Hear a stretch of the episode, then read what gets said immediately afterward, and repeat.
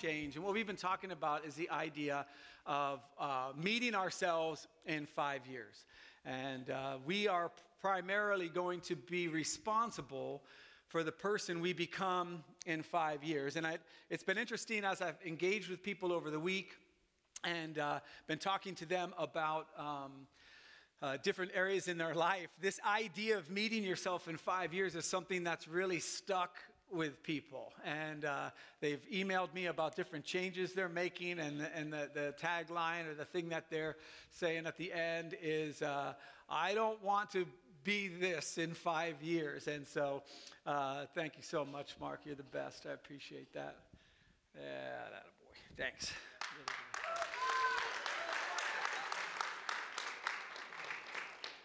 Dude, dude, how do you get more attention than me? What's going on? I'm a, I'm a pastor here. Yeah. So, um, so when I was in the eighth grade, uh, I've, I've, I've, shared this story before. I had a best friend named Paul, and in the eighth grade, um, well, so Paul's a missionary now, and I'm a pastor now. But if you met us in the eighth grade, there is no way I was going to become a pastor and he was going to become a missionary. Like it was the there's just no way. There has to be a God, right? Forget about creation, forget about all these wonderful things God's done. The fact that I'm a pastor and he's a missionary, there's a God, right? So uh, I went to a public school, he went to a Christian school, and um, I went to his eighth grade graduation. And um, so we're sitting there, and his, uh, the, the salutatorian of his eighth grade class gave a speech. And she was the, mo- she was the most beautiful eighth grader I've ever seen, right? and so uh, from in the eighth grade. So I turned to Paul because Paul wasn't salutatory. He was just sitting, sitting in the thing like I was. And I said, Bro, who, who is that? She had long hair, like down to like here, right? Actually, he says, That's Lisa Williamson. And then he says this She's too good for you. he said, Eighth grade.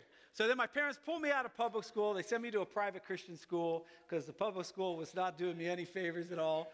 Uh, no, no offense to public schools, but this particular one and my particular personality, not a, not a match. And so uh, I go to this Christian school, and uh, in my ninth grade class, like my homeroom class, I see this salutatorian lady, you know, ninth grade, long hair, and I'm like, oh, oh yeah, this is awesome.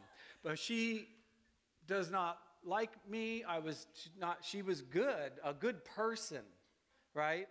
She was too good for me. And so, fast forward to my junior year when I begin to turn my life around, I begin to follow Jesus or whatever, and we start dating. And so, uh, long story short, that's my wife, Lisa, okay?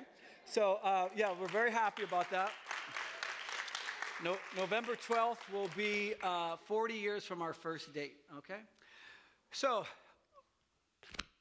when we first started dating, it was really obvious that something was special, that we had a connection and um, just our conversations. I mean, again, I know we're, we're juniors in high school, so I, you don't give it that much credit, but, um, but we knew something was special.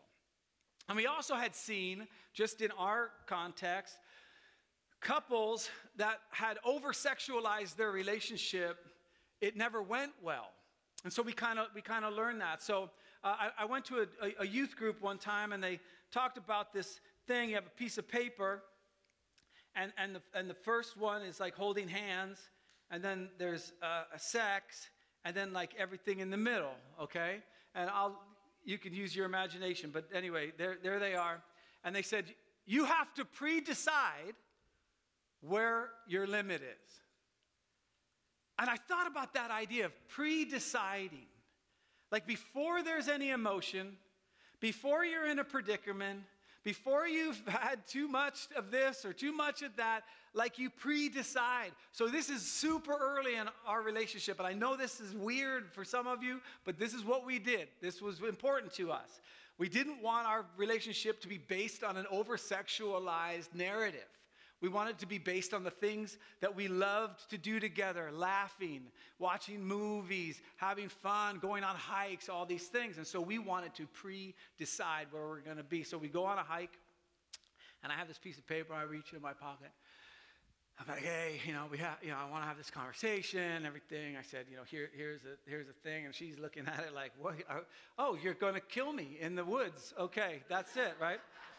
and I said, hey, we have to, we have to pre-decide. I said, so let's just let's just do this. So, you know, I start, you know, on, on the right end, and I'm like, yeah, we're not we're not doing that, you know. I said, you know, we won't we won't do this. And she says, I'll never forget. She says, keep ripping. so I'm like, oh, okay. Then I'm like, hey, this thing's getting short. Like, like, like, keep ripping. Like, oh man, rip, rip, rip. By the time I get done, it looks like a, a, a string of dental floss.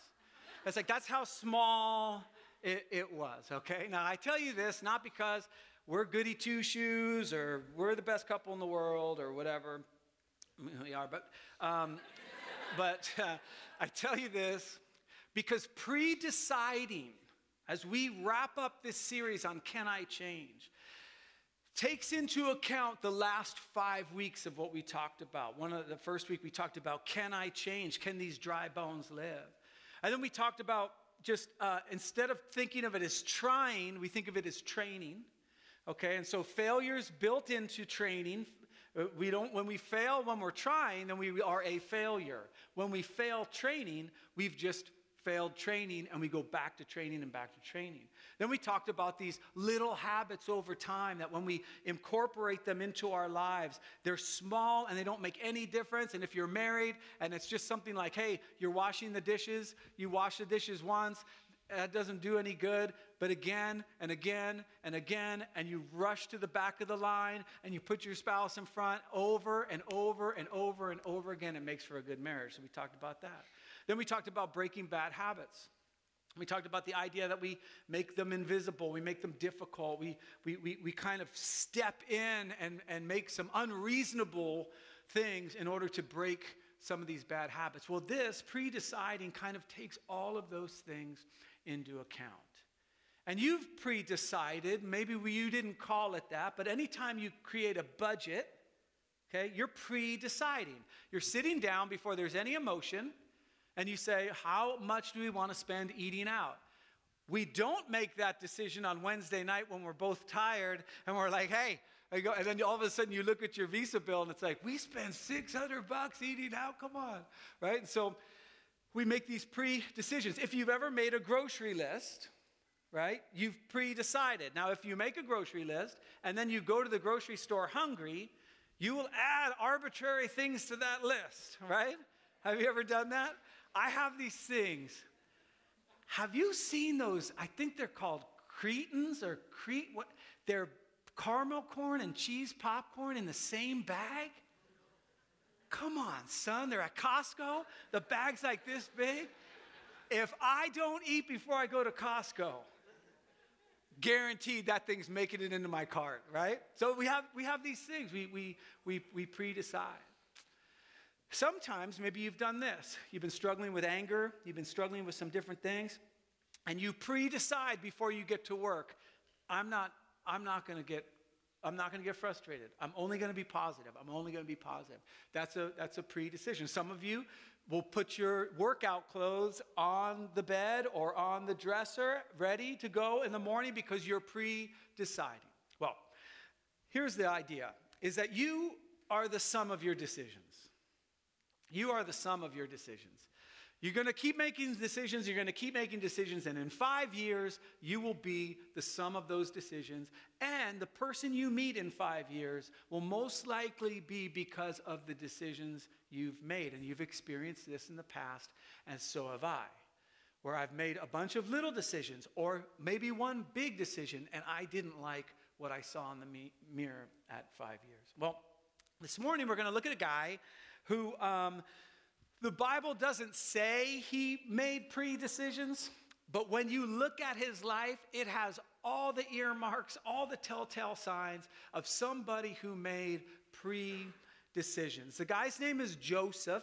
And there's a famous story about him, and even a famous musical, Joseph Coat of Many Color, Technicolor Coat, whatever it is. Anyway, uh, so he's basically the youngest of all his brothers. Okay, and just so we're clear, The youngest is the best, okay? Just so it's biblical, it's in the Bible. Uh, so we know this about him. We know that he was the um, uh, he was the son of uh, Jacob's most beautiful wife. So he comes from like beauty stock, okay? And we'll see this later in the story. And he would get these dreams. And one day he gets a couple dreams and he's sitting around with all his brothers eating Captain Crunch in the morning breakfast. And he says, Oh man, you guys, I got this great dream. It's so cool. I had two of them. Uh, basically, I'm going to rule over you. And the brothers, you know, older brothers, trust me, I was thrown down the staircase in a suitcase uh, by my older brother. I know how upset they can get.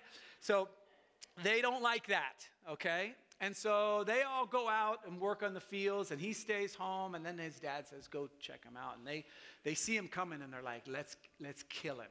Okay, we're gonna we're gonna kill him because we're just tired of these stories and all this kind of stuff.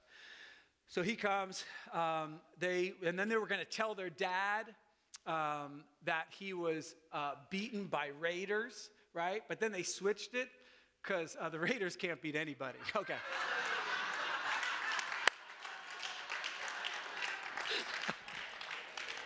Okay. I'm sorry. That was good. You guys are so you guys are so forgiving. Uh, yeah, no. So they, they never none of that none of the Raiders thing ever happened. So they said they, we're going to say he was eaten by some animal. So uh, the older brother. It's a long story, but the older brother kind of saves him, and he gets uh, taken by. The, they sell him to these people called the Ishmaelites, and he becomes a slave. And so that's that's Joseph to where we find him right now. So he's with the Ishmaelites. He's a slave, and uh, so here's where we find him in Genesis 39 1. Now, Joseph had been taken down to Egypt.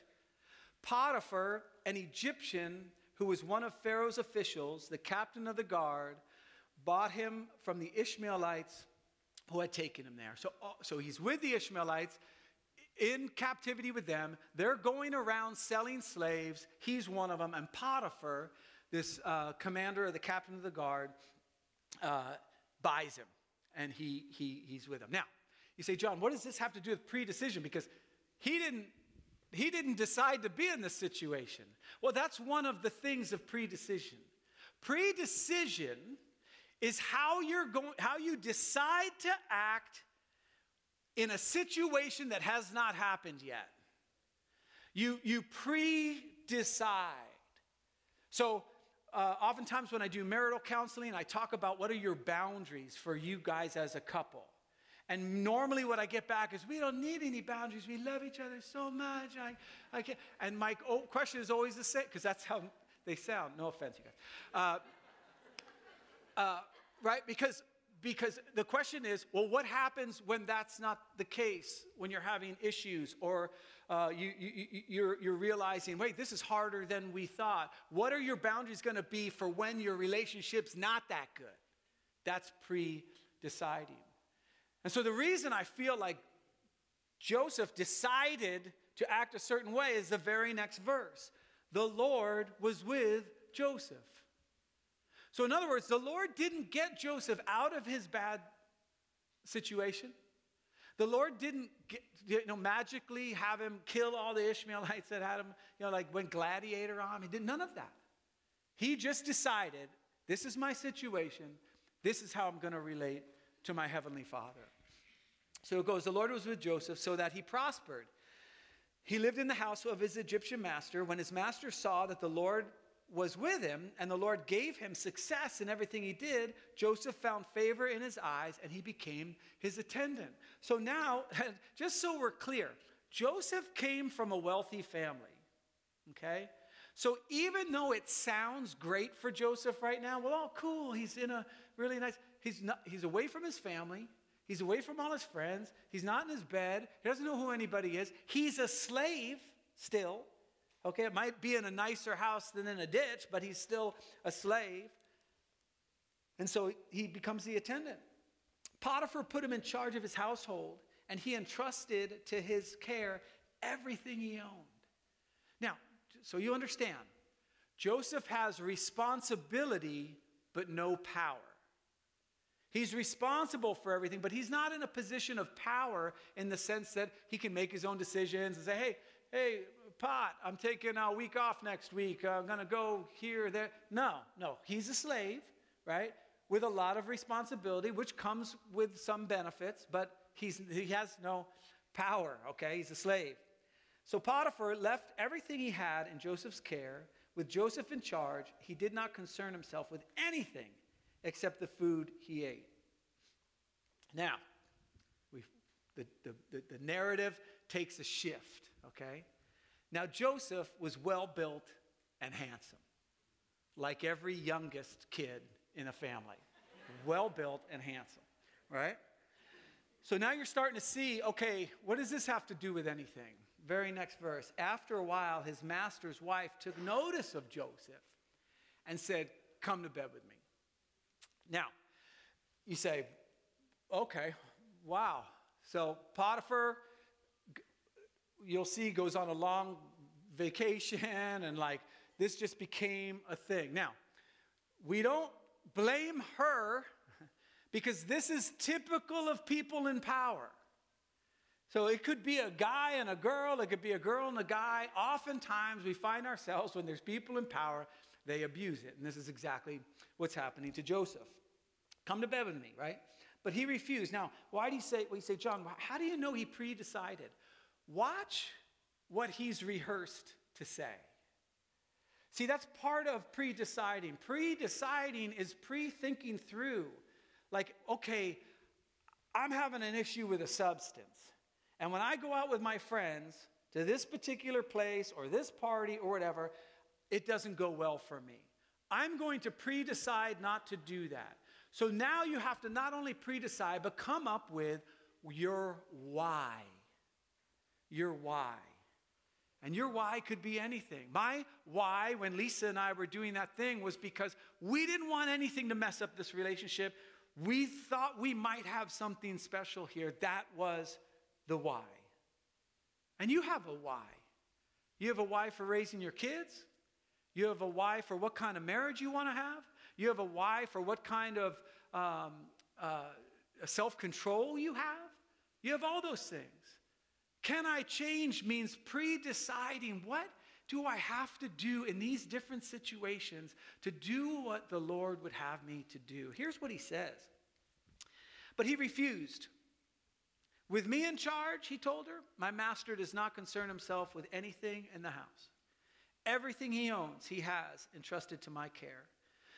No one is greater in this house than I am. My master has withheld nothing from me except you uh, because you're his wife. I don't know how he said it, but I, that's kind of the one of the whys. Now watch what he says. This is this is incredible, and this is why I think he pre-decided, and this is why I think every situation we see Joseph in, he prospers, because the situation is not what governs his commitment to God.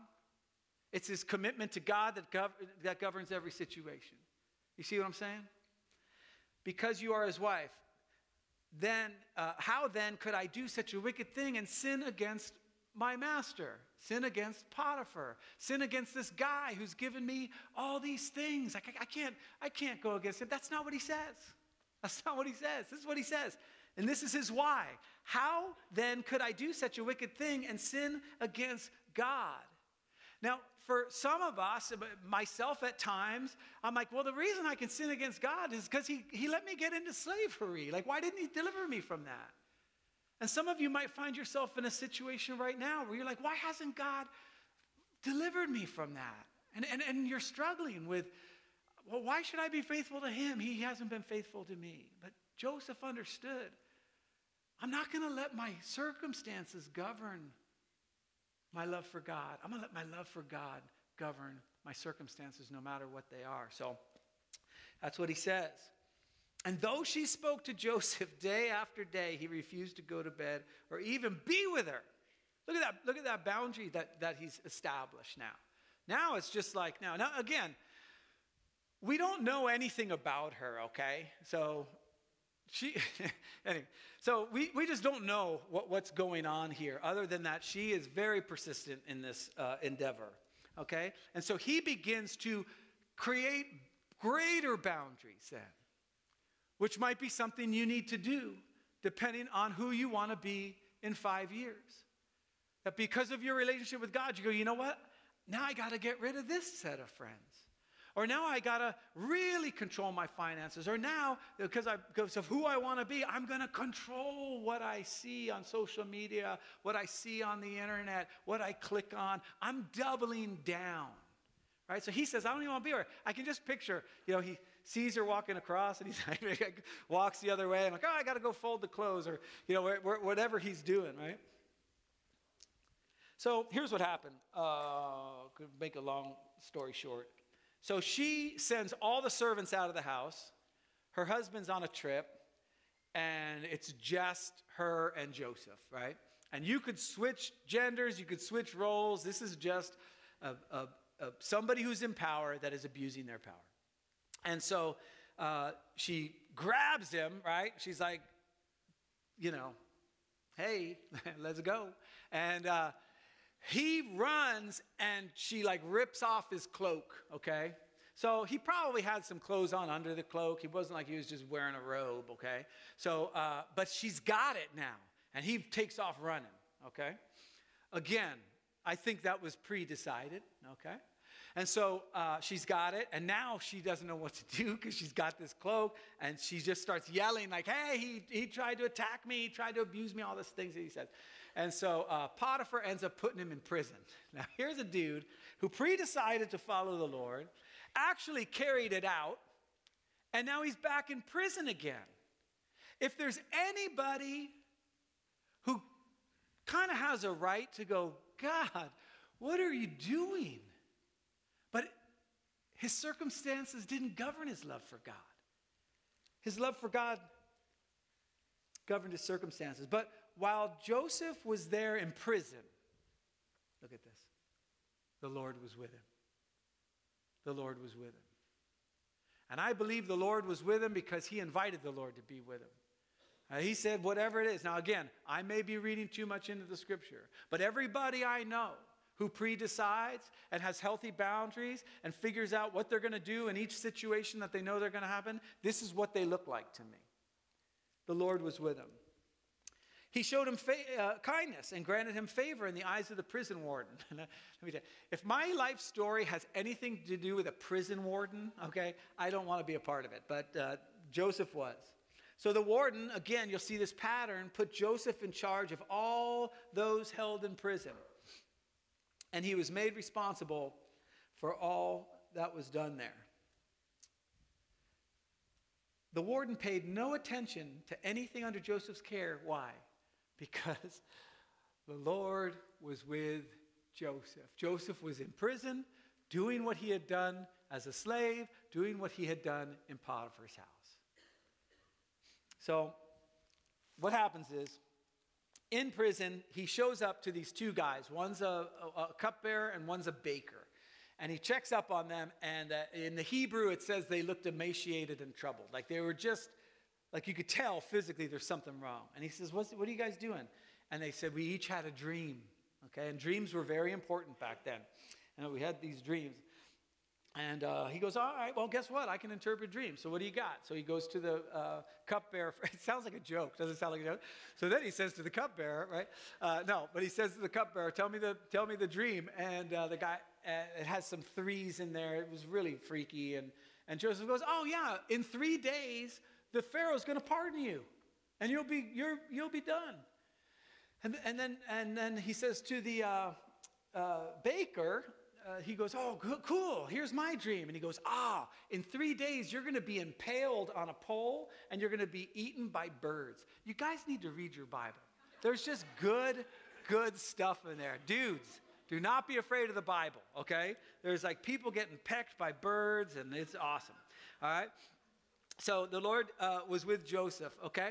So what happens is Joseph tells the baker, I mean, the, the cupbearer, hey, when you get in front of Pharaoh, tell him I'm in here and that I, I, I shouldn't be in here. I was wrongfully accused.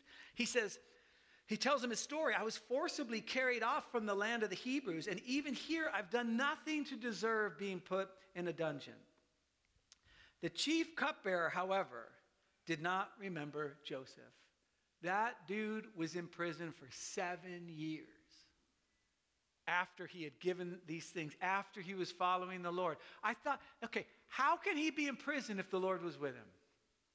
How, how, how, could that possibly be? Well, we've been around long enough to realize oftentimes our circumstances is just life. And it's our job to either invite him into our circumstances or not. Oftentimes we pray that the circumstances would just change. I just want them to stop. We, I, you know, everyone who's known my story knows that there's been seasons in our life, Lisa in my life, it hasn't been perfect, where there have been dark seasons where we're like, Lord, can you just stop this thing? And he says, no.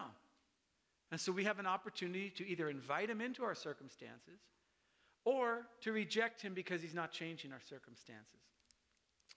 He, uh, so seven years later, Pharaoh has a dream, another weird dream, and um, the cupbearer's like, oh, yeah, I remember this dude in prison. He, he, he, he, he knows how to interpret dreams. So he's like, go, get, I could just picture Joseph coming out looking at the cupbearer like, bro, really? Seven years? You know, whatever. But um, so he gets in front of Pharaoh, and Pharaoh gives him the dream.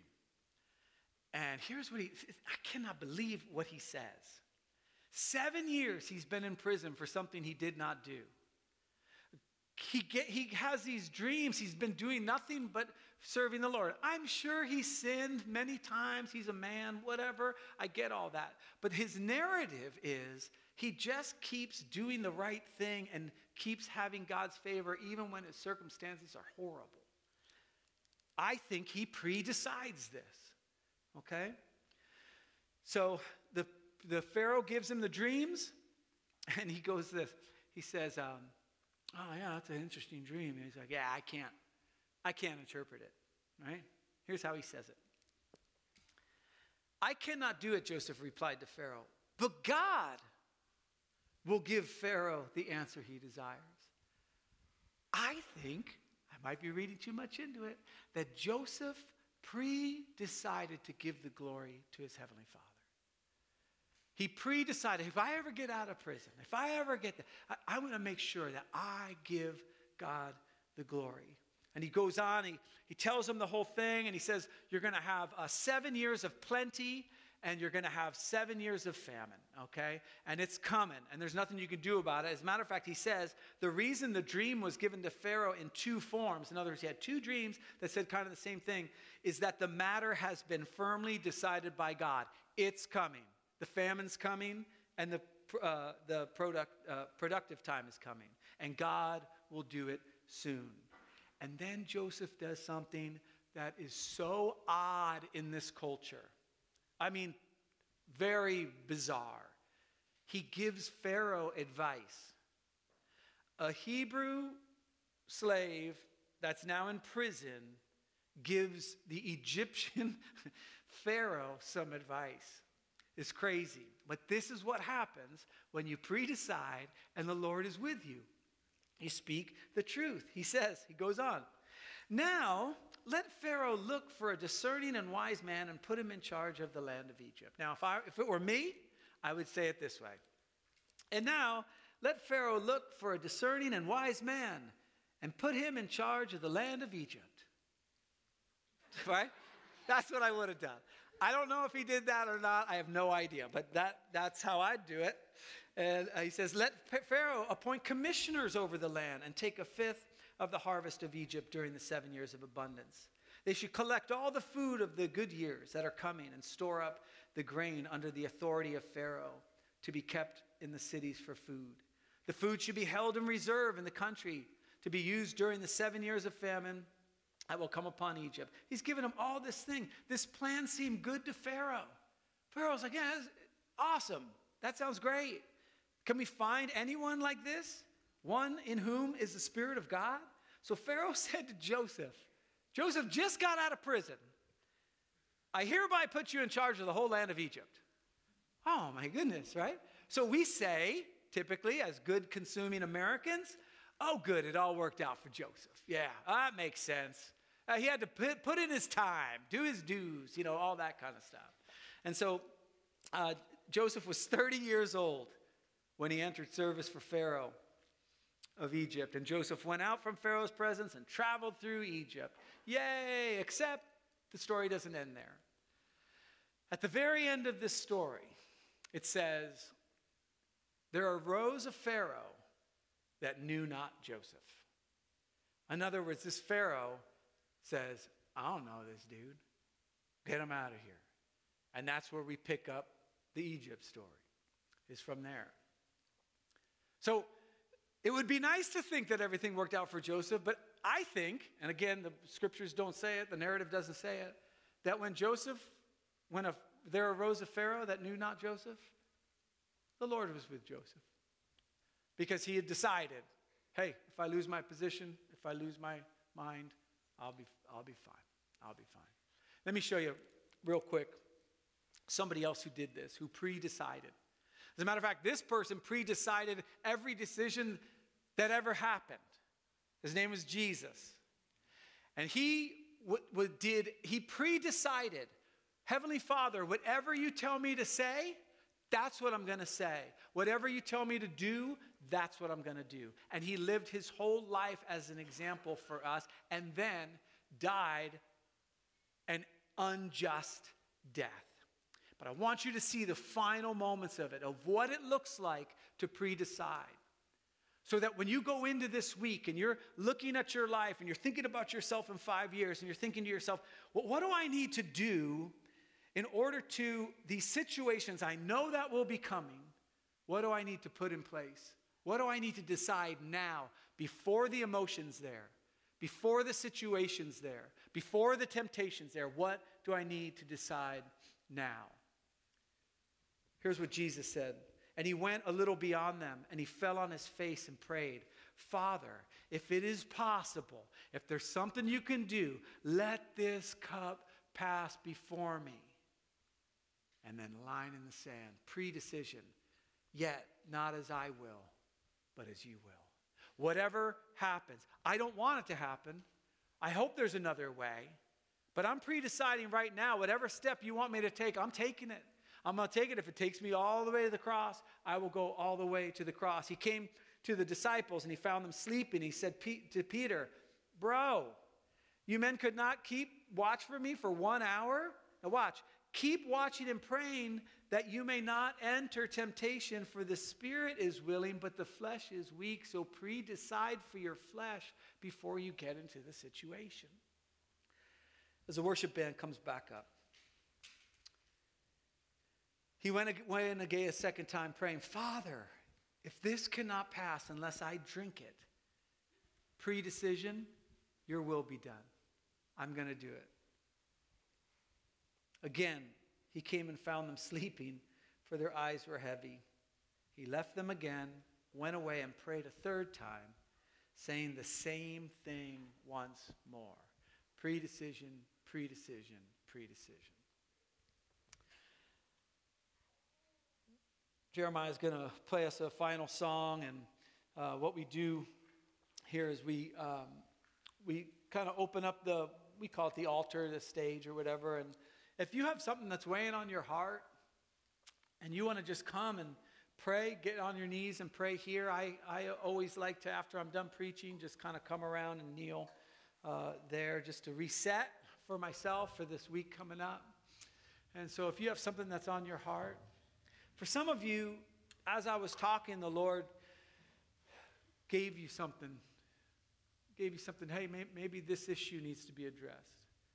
Maybe you need to pre decide for a relationship you have. Maybe you need to pre decide for your finances. Maybe you need to pre decide for a situation at work, for a situation at school, for friendships, for maybe a substance you need to set up some healthier boundaries to remove yourself from that situation. Now's the time to bring it to the Lord. Now's the time to say, Lord, Lord, not my will, not my will, but your will be done. Whether I find myself imprisoned, I find myself, ah, I got a promotion, and then I got laid off, then I got a promotion, or whatever it is, wherever you are, let your commitment to God govern your circumstances, not your circumstances govern your commitment to God. Let me pray for us. Lord Jesus, we thank you so much for your goodness. We thank you so much that you modeled this so well. We thank you for um, these stories in your word that are uh, such a raw reminder of the things we might face. So I pray for those who got their pre-decision now and those who will be leaving and maybe during the week go, you know what, I think I need to pre-decide here. You'd give them the courage to do that and the boldness to follow through. In Jesus' name, amen. You guys want to stand for the blessing? Hey, so next week um, is kind of a special weekend. Uh, Lisa and I are traveling up to watch our granddaughter get dedicated at their church, which isn't as good as our church, but don't worry about that. Uh, so I got a friend of mine, Fraser, who's coming. Uh, super dynamic uh, speaker. You're gonna you're gonna love him. So I'd invite you all to come back. And he's a little more uh, he's a little more emotional than me, like uh, like exciting. Very exciting. Okay, so you're, you're gonna you're gonna love it. Now, in the name of the Father and the Son and the Holy Spirit, I pray you would go in His peace and in His strength and in His love. In Jesus' name, amen. Have a great week. We'll see you next Sunday.